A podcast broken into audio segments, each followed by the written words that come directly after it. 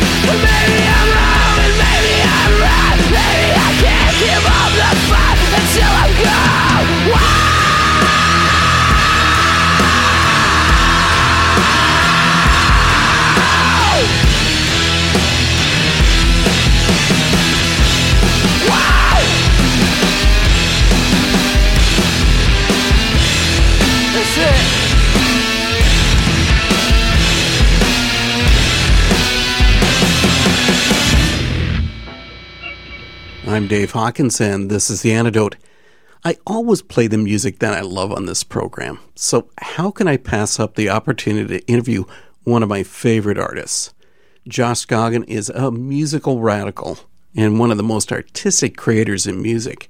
He was frontman for The Chariot, whose music was critically acclaimed and described as something that will melt your face and leave you wanting for more. But when the chariot finished in 2012, Scogin didn't slow down. He joined with former becoming the archetype drummer Michael McClellan to form a new two piece band called 68. Well, Scogin met with me for a chat about 68 and his time with the chariot. But before we play the first part of our talk with Josh, here's the song Tongues from the Chariot's final and greatest album, One Wing. Enjoy.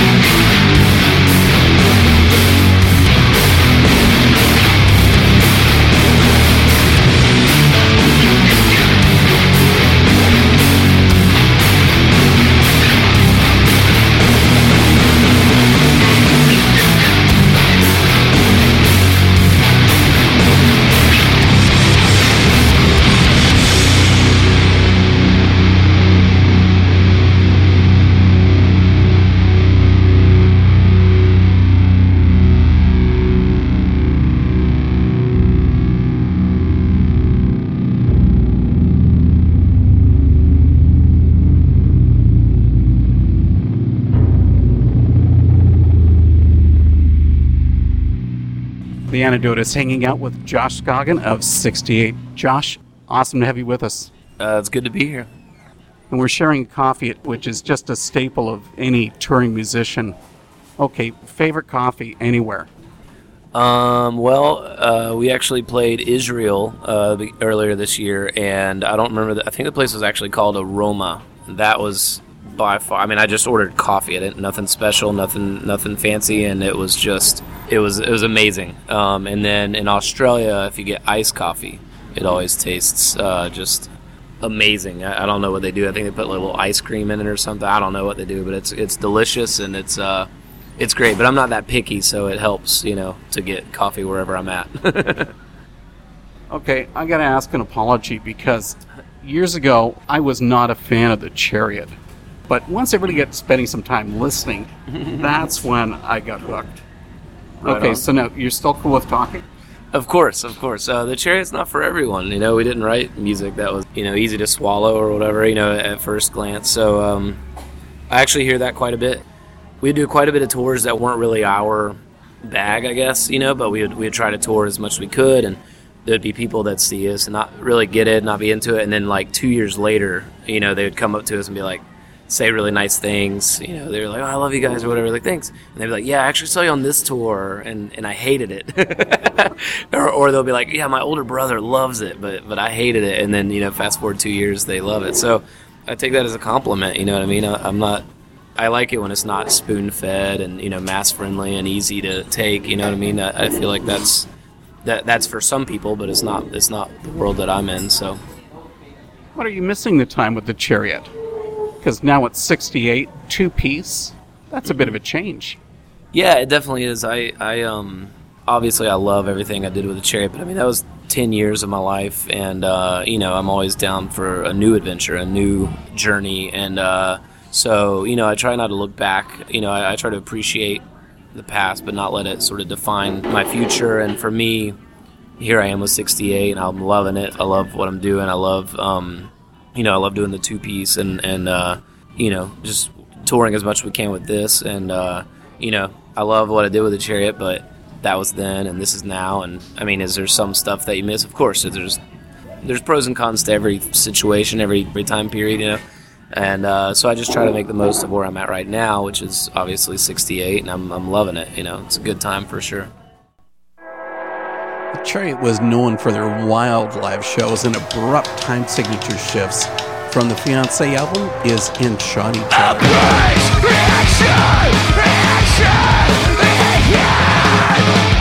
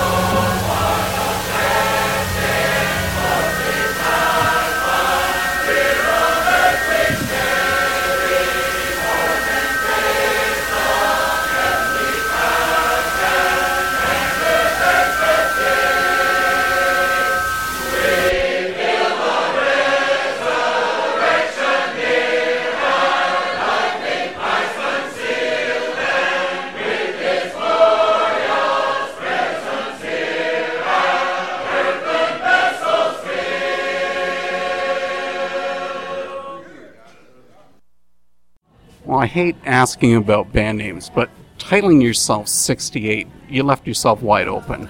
so is it the year that grabs you so much? Um, it is the year, but it, it's more my my father owned a '68 Camaro, and uh, that that car was amazing. And uh, my father's passed away now, and that that car really kind of brought us together in, in ways that um, any cool old car might might, might do a father and son. Um, and so when I was doing this band and, and trying to name it and stuff, it just kind of kept popping in my head, and I wanted something that was um, easy to identify. And the very first thing I want to do is I want I wanted to travel the world with this. With the Chariot, I was I was fortunate enough to go all over the world, and with this, I wanted to continue that, and uh, I didn't want any language barrier, any anything like that. So I figured a six and an eight, two numbers. Everyone has that number system. You know, they may say it differently, but you can identify it, and so it was just something that kept popping in my head and kept and I like the simplicity of it you know with the chariot it was you know a long uh, you know it's a longer word you know and uh, so 68 is just so small and compact and I just um, yeah it's just it's so different than what I was doing that it just kind of kept popping in my head and I was I went with it you know well talking about being different when you and I were walking down the street here to grab a coffee and I was saying how I don't really fit the profile of a rock reviewer. and I said, you know, you don't really fit the profile of the type of music that you sing. You got to admit, you've got the plaid shirt, you don't see the tattoos, you're all mellow when you come out on stage, you just got the guitar hanging around you. You ever find that's a bit of a dichotomy? Um, I don't know. I, I just I try not to put on a facade. You know what I mean? I just try to be who I am, and that makes my life a lot easier, like mentally, because I don't have to be a character or anything. And I know a lot of people that are genuine, but there's also a lot of people that are characters. You know what I mean? And you hang out with them, they're like, "Oh, this is the most easygoing guy, nicest guy," but on stage, they're uh, something totally different. And teach his own. You know, I'm not knocking that, but for me uh, dichotomy or not, I, I, it's just easier for me to just be who I am, and then if people are into it, cool. If they're not, that's cool. But I don't have to like flip a switch, you know. When I'm oh, I'm now I'm in public. Oh, now I'm hanging out with my friends. Like it's all just who I am, and wherever that falls in the line, it's like that's fine with me. You know what I mean? If it fits, then it fits. If it doesn't, it doesn't. That's fine. But the music I write and the the stuff that I like, I mean, it's stuff that's also genuinely just a passion of mine, you know, and and so I don't have to fake that either. Um, so it's quite nice, you know. I know a handful of people, and some of them are definitely characters, and they have to, you know, they flip it on depending on where we're at, and that just seems stressful to me. So. Oh my god! On the show! I've sung every song I know and every knee what it meant to me that you came along and didn't disagree.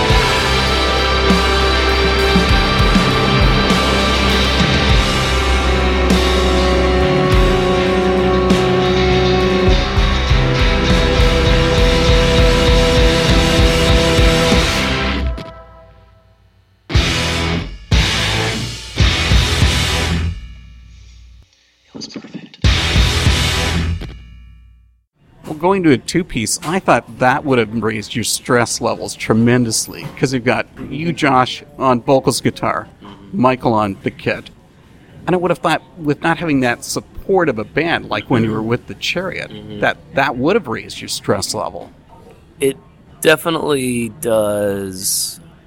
It does and it doesn't. When it when it all works and everything, it's it's uh, it's quite nice. You know, I just sang in the chariot, so I, I didn't have to worry about anything. I just grabbed my mic and went. But with this, you know, I got pedals. Um, I'm playing guitar and everything else. So I guess technically, by definition, yes, there's a lot more stress involved. But I'm but I write a little bit stressful music, so I feel like it fits okay and it goes with it. You know, the the music. Um, with the chariot is obviously pretty stressful, but with with 68, it's it's even got a little bit of that tension and a little bit of the like push and pull. So it's okay for me. You know what I mean? I, I, I, obviously there's shows that don't go as planned, which that's fine. You know, we, we try to build a show. We don't have set lists. We don't have. We just kind of make it up as we go, and and um, you know we we pick the songs right there in the moment. And sometimes sometimes when it works, you couldn't convince someone that it wasn't planned out. You know, with a with a with a set list, and and we've practiced it a hundred times.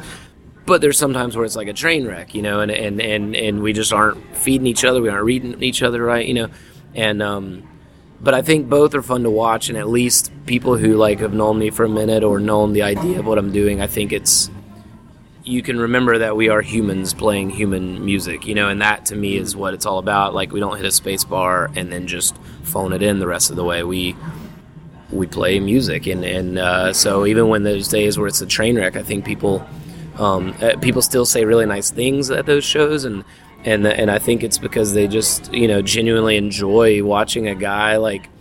I mean, we've stopped songs before and been like, "Whoa, we we weren't playing the same song," you know, um, because sometimes when it works, it's just a, a glimpse of an eye or a, or a hand motion or something where, and we just go into the next song and it fits perfectly. And then sometimes, you know, like I said, we'll go in something different, but at least people know that it's genuine and it, we're actually playing what we're playing. You know, it's not all like from a computer and perfectly every night.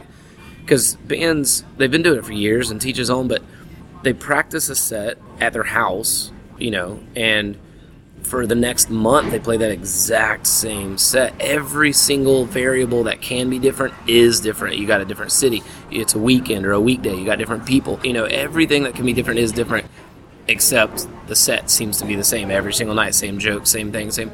And so that's fine. That that is kind of a comfort, I guess. But for me, it's like I would rather catch the vibe and, and let the show create itself. Um, and again, sometimes it's a very magical moment when we do it right and we feel it and it's there. Sometimes it's not, but at least it's their own show. Like if we're playing Chicago, it's like, hey, you just had your own thing that you created, we created, and we did it together. It wasn't the same exact, you know, cookie cutter thing from yesterday and the day before and up in Canada and down here. Um, so I think people kind of appreciate that, whether they can put their finger on it or not. I think they're along for the ride. Um, and like I said, we, we've had more good shows than bad shows, so so far so good. Effectively, it's like watching the ultimate jam session. Yeah, sometimes. I mean, it, it's uh, like uh, this summer we did Warped Tour, and it was you know we had 30 minutes, we got to get on, get off, you know. So we try to we try to keep it pretty clean and tight, you know, whatever we do. And then with this, you know, we can kind of do what we want to do, and crowd's vibing, and we're vibing, and it's all going. I mean, we'll we'll jam out for a while, you know, on something, you know, and like we'll clock it in later and be like, wow, we just played that song for nine minutes, but it felt right, you know.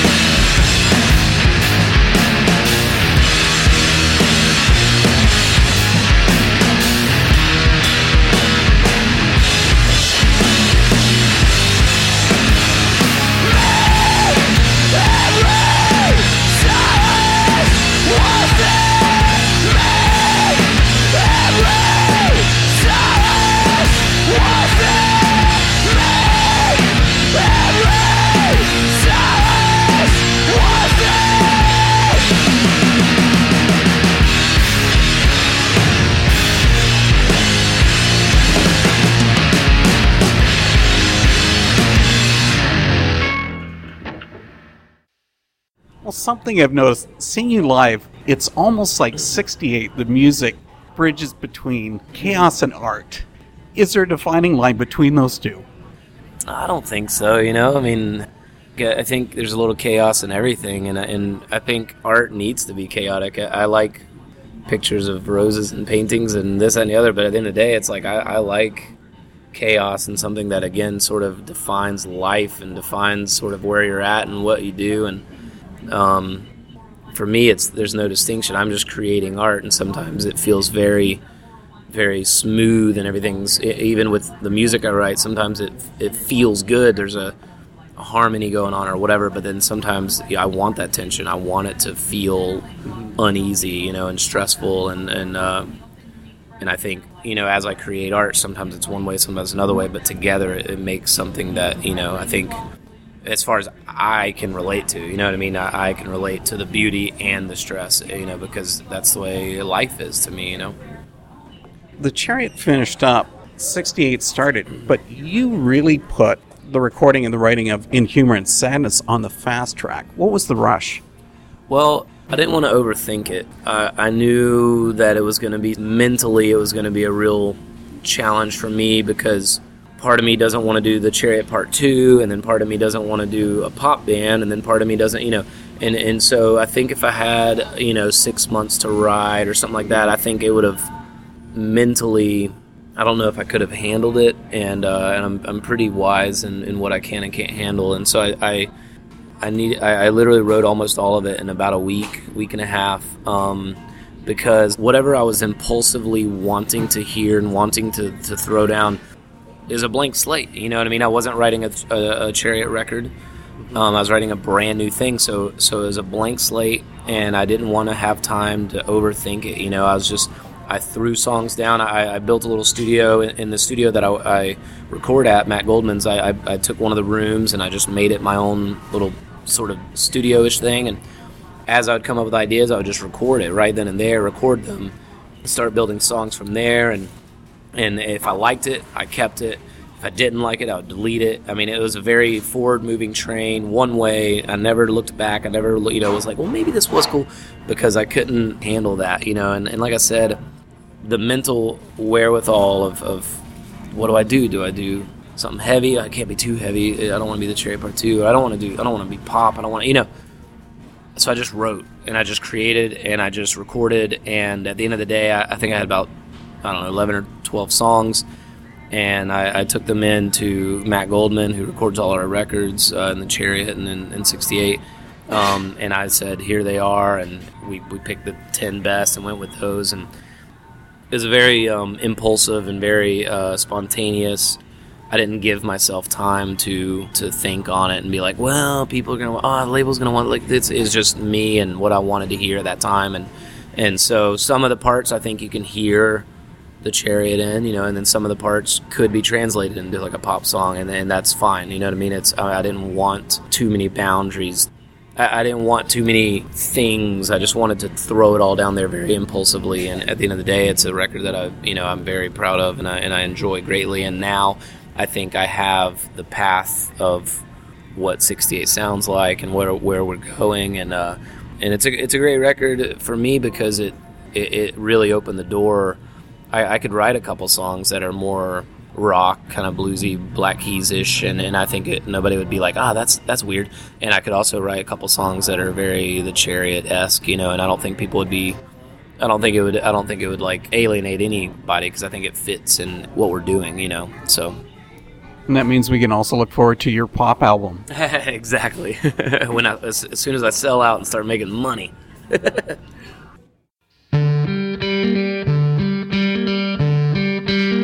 Hello, my name is Josh Scogin with 68. You're listening to The Antidote with Dave Hawkins. And I can understand your hesitation, but you can't understand mine. And I'm hoping you hear me, because I know you are blind.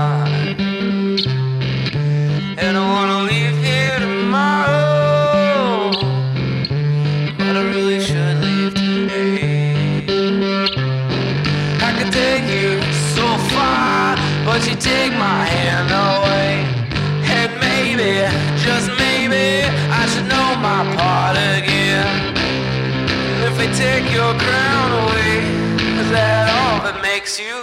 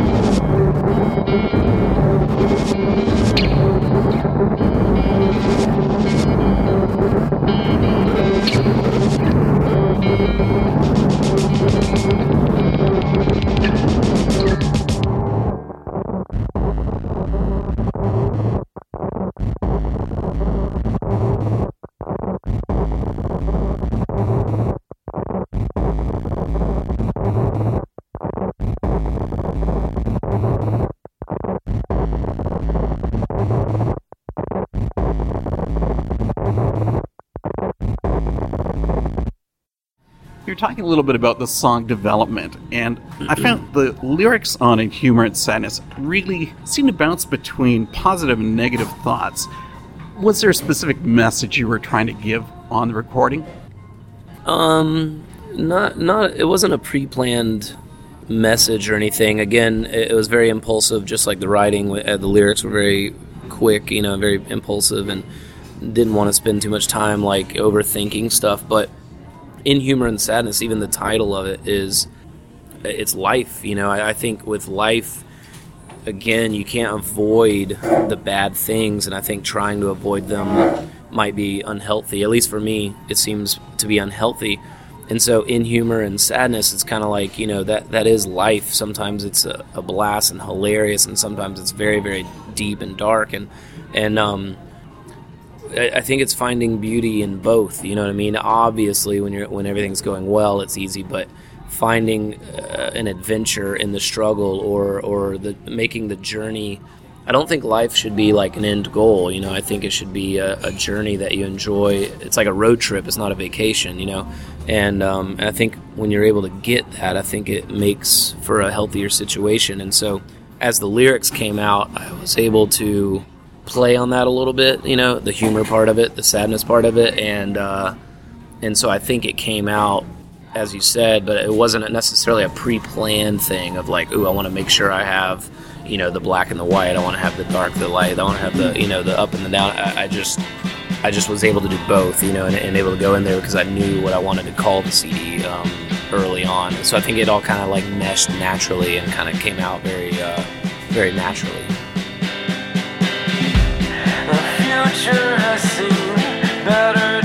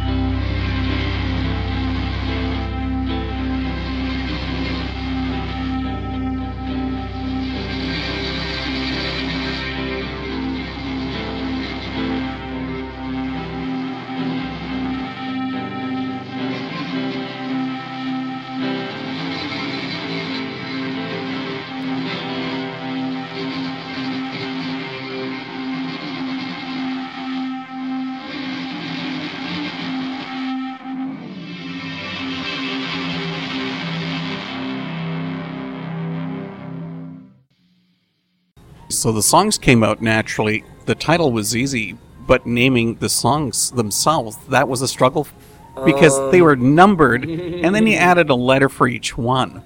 Yeah, well, that's uh, that's me living in the wrong generation. I think the technology sort of got the best of me. So I wanted to have no titles. I just wanted it to be nothing, nothing. Not even not even track one, track two. I just wanted to be nothing, and then people would probably obviously call them track one, track two, whatever. But I didn't want to have any art that represented anything. Uh, and that was what I was doing. I was sticking to it. I, I, I quite often get into it with my labels and my uh, quote unquote people but you know I'm, I'm I'm like yo this is what I want to do you know I'm the artist let me let me do this and then usually we find a, a, a way to do it so I was like this is what I'm doing and they were literally like we can't do that this isn't the day and age of just like a vinyl and a CD this is the day and age where like literally like iTunes like I don't know who that is Apple or whoever hit our label up and was like we, we just can't do it. And I mean, it's a way longer conversation, but basically, they were like, we have to have something on there. So I was like, we'll just do track one, track two, track whatever. And then they got into another weirdness with even just that because it's so undefined that they couldn't. I mean, literally, stuff as simple as like sending the payment to the right person and the and the making sure the label it is just a mess. And so technology just kind of like snuck up on me, and and uh, and I kind of had to like keep backtracking. And so, the end of the day, I was like, here, track one, here's one letter. Track two, here's another letter. Track three, here's another letter. And uh, so they were happy, and I was happy. And regret not, which is what it spells out, is something that I again genuinely believe in. It's it's a thought process. I, I think a lot of people live their life uh, out of fear of failure. People are very afraid of failing, and I welcome the idea of it because I'm like, if I can try something and fail, that's fine. At least I tried. But if I don't try it, that's regret. Like, what if I would have done it? What if I would have succeeded? What if I would have whatever? And I think so many people live out of this like fear of, of failure, and uh, it's a very unhealthy way to live, in my humble opinion. But having regret is something that will stay with you forever and ever uh, until the day you die. You'll be thinking, man, what if I would have tried that, or what if I would have tried to, to do this new band, or what if I would have tried to to take this vacation? I don't know, whatever it is, you know. And so, so my life, uh, uh, I'm not trying to preach to anyone else, but for me in my life, it's like regret is a real thing that I, I try to avoid it if at all possible.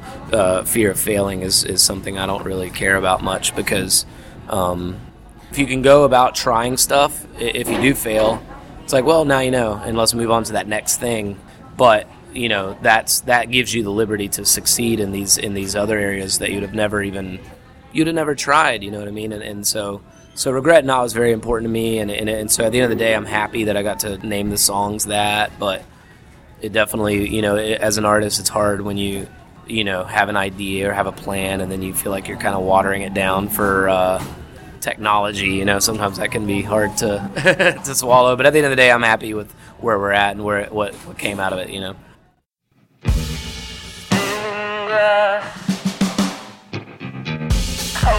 that I can see that it won't last. Idle hands, the devil's cup. I would wake you if you wouldn't leave. Nostalgia will not kill the best of me. I figured out how to get shame on me. Let's keep it cool, let's not complicate it.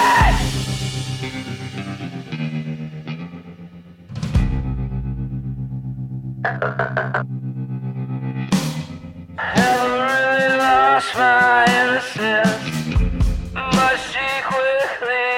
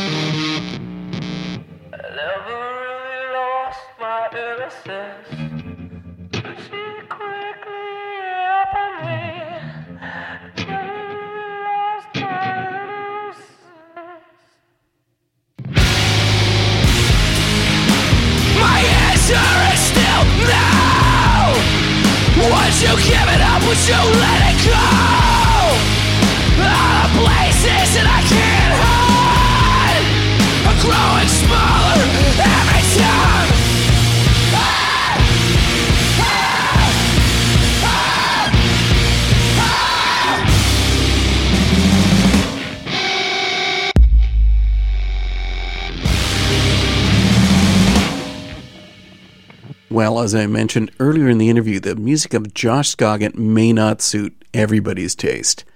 But to really discover the music of 68, you've got to see the band live. And you'll get a chance as Scogin and 68 are going to come through Southern Ontario for a series of nights in December.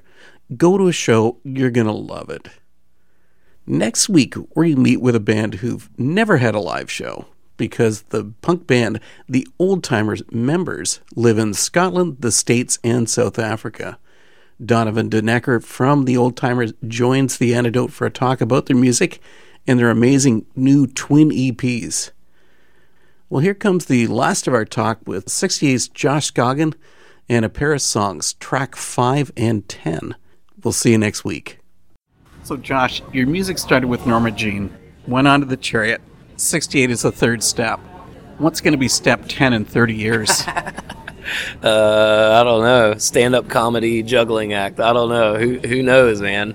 I'm just trying to live today and you know play show tonight. You know, I, I try not to uh, to have goals or plans or thoughts. You know, ahead of time. I just try to like hang out and I'm I'm on this train as long as it'll carry me and people seem to be digging it and into it. So I love playing music.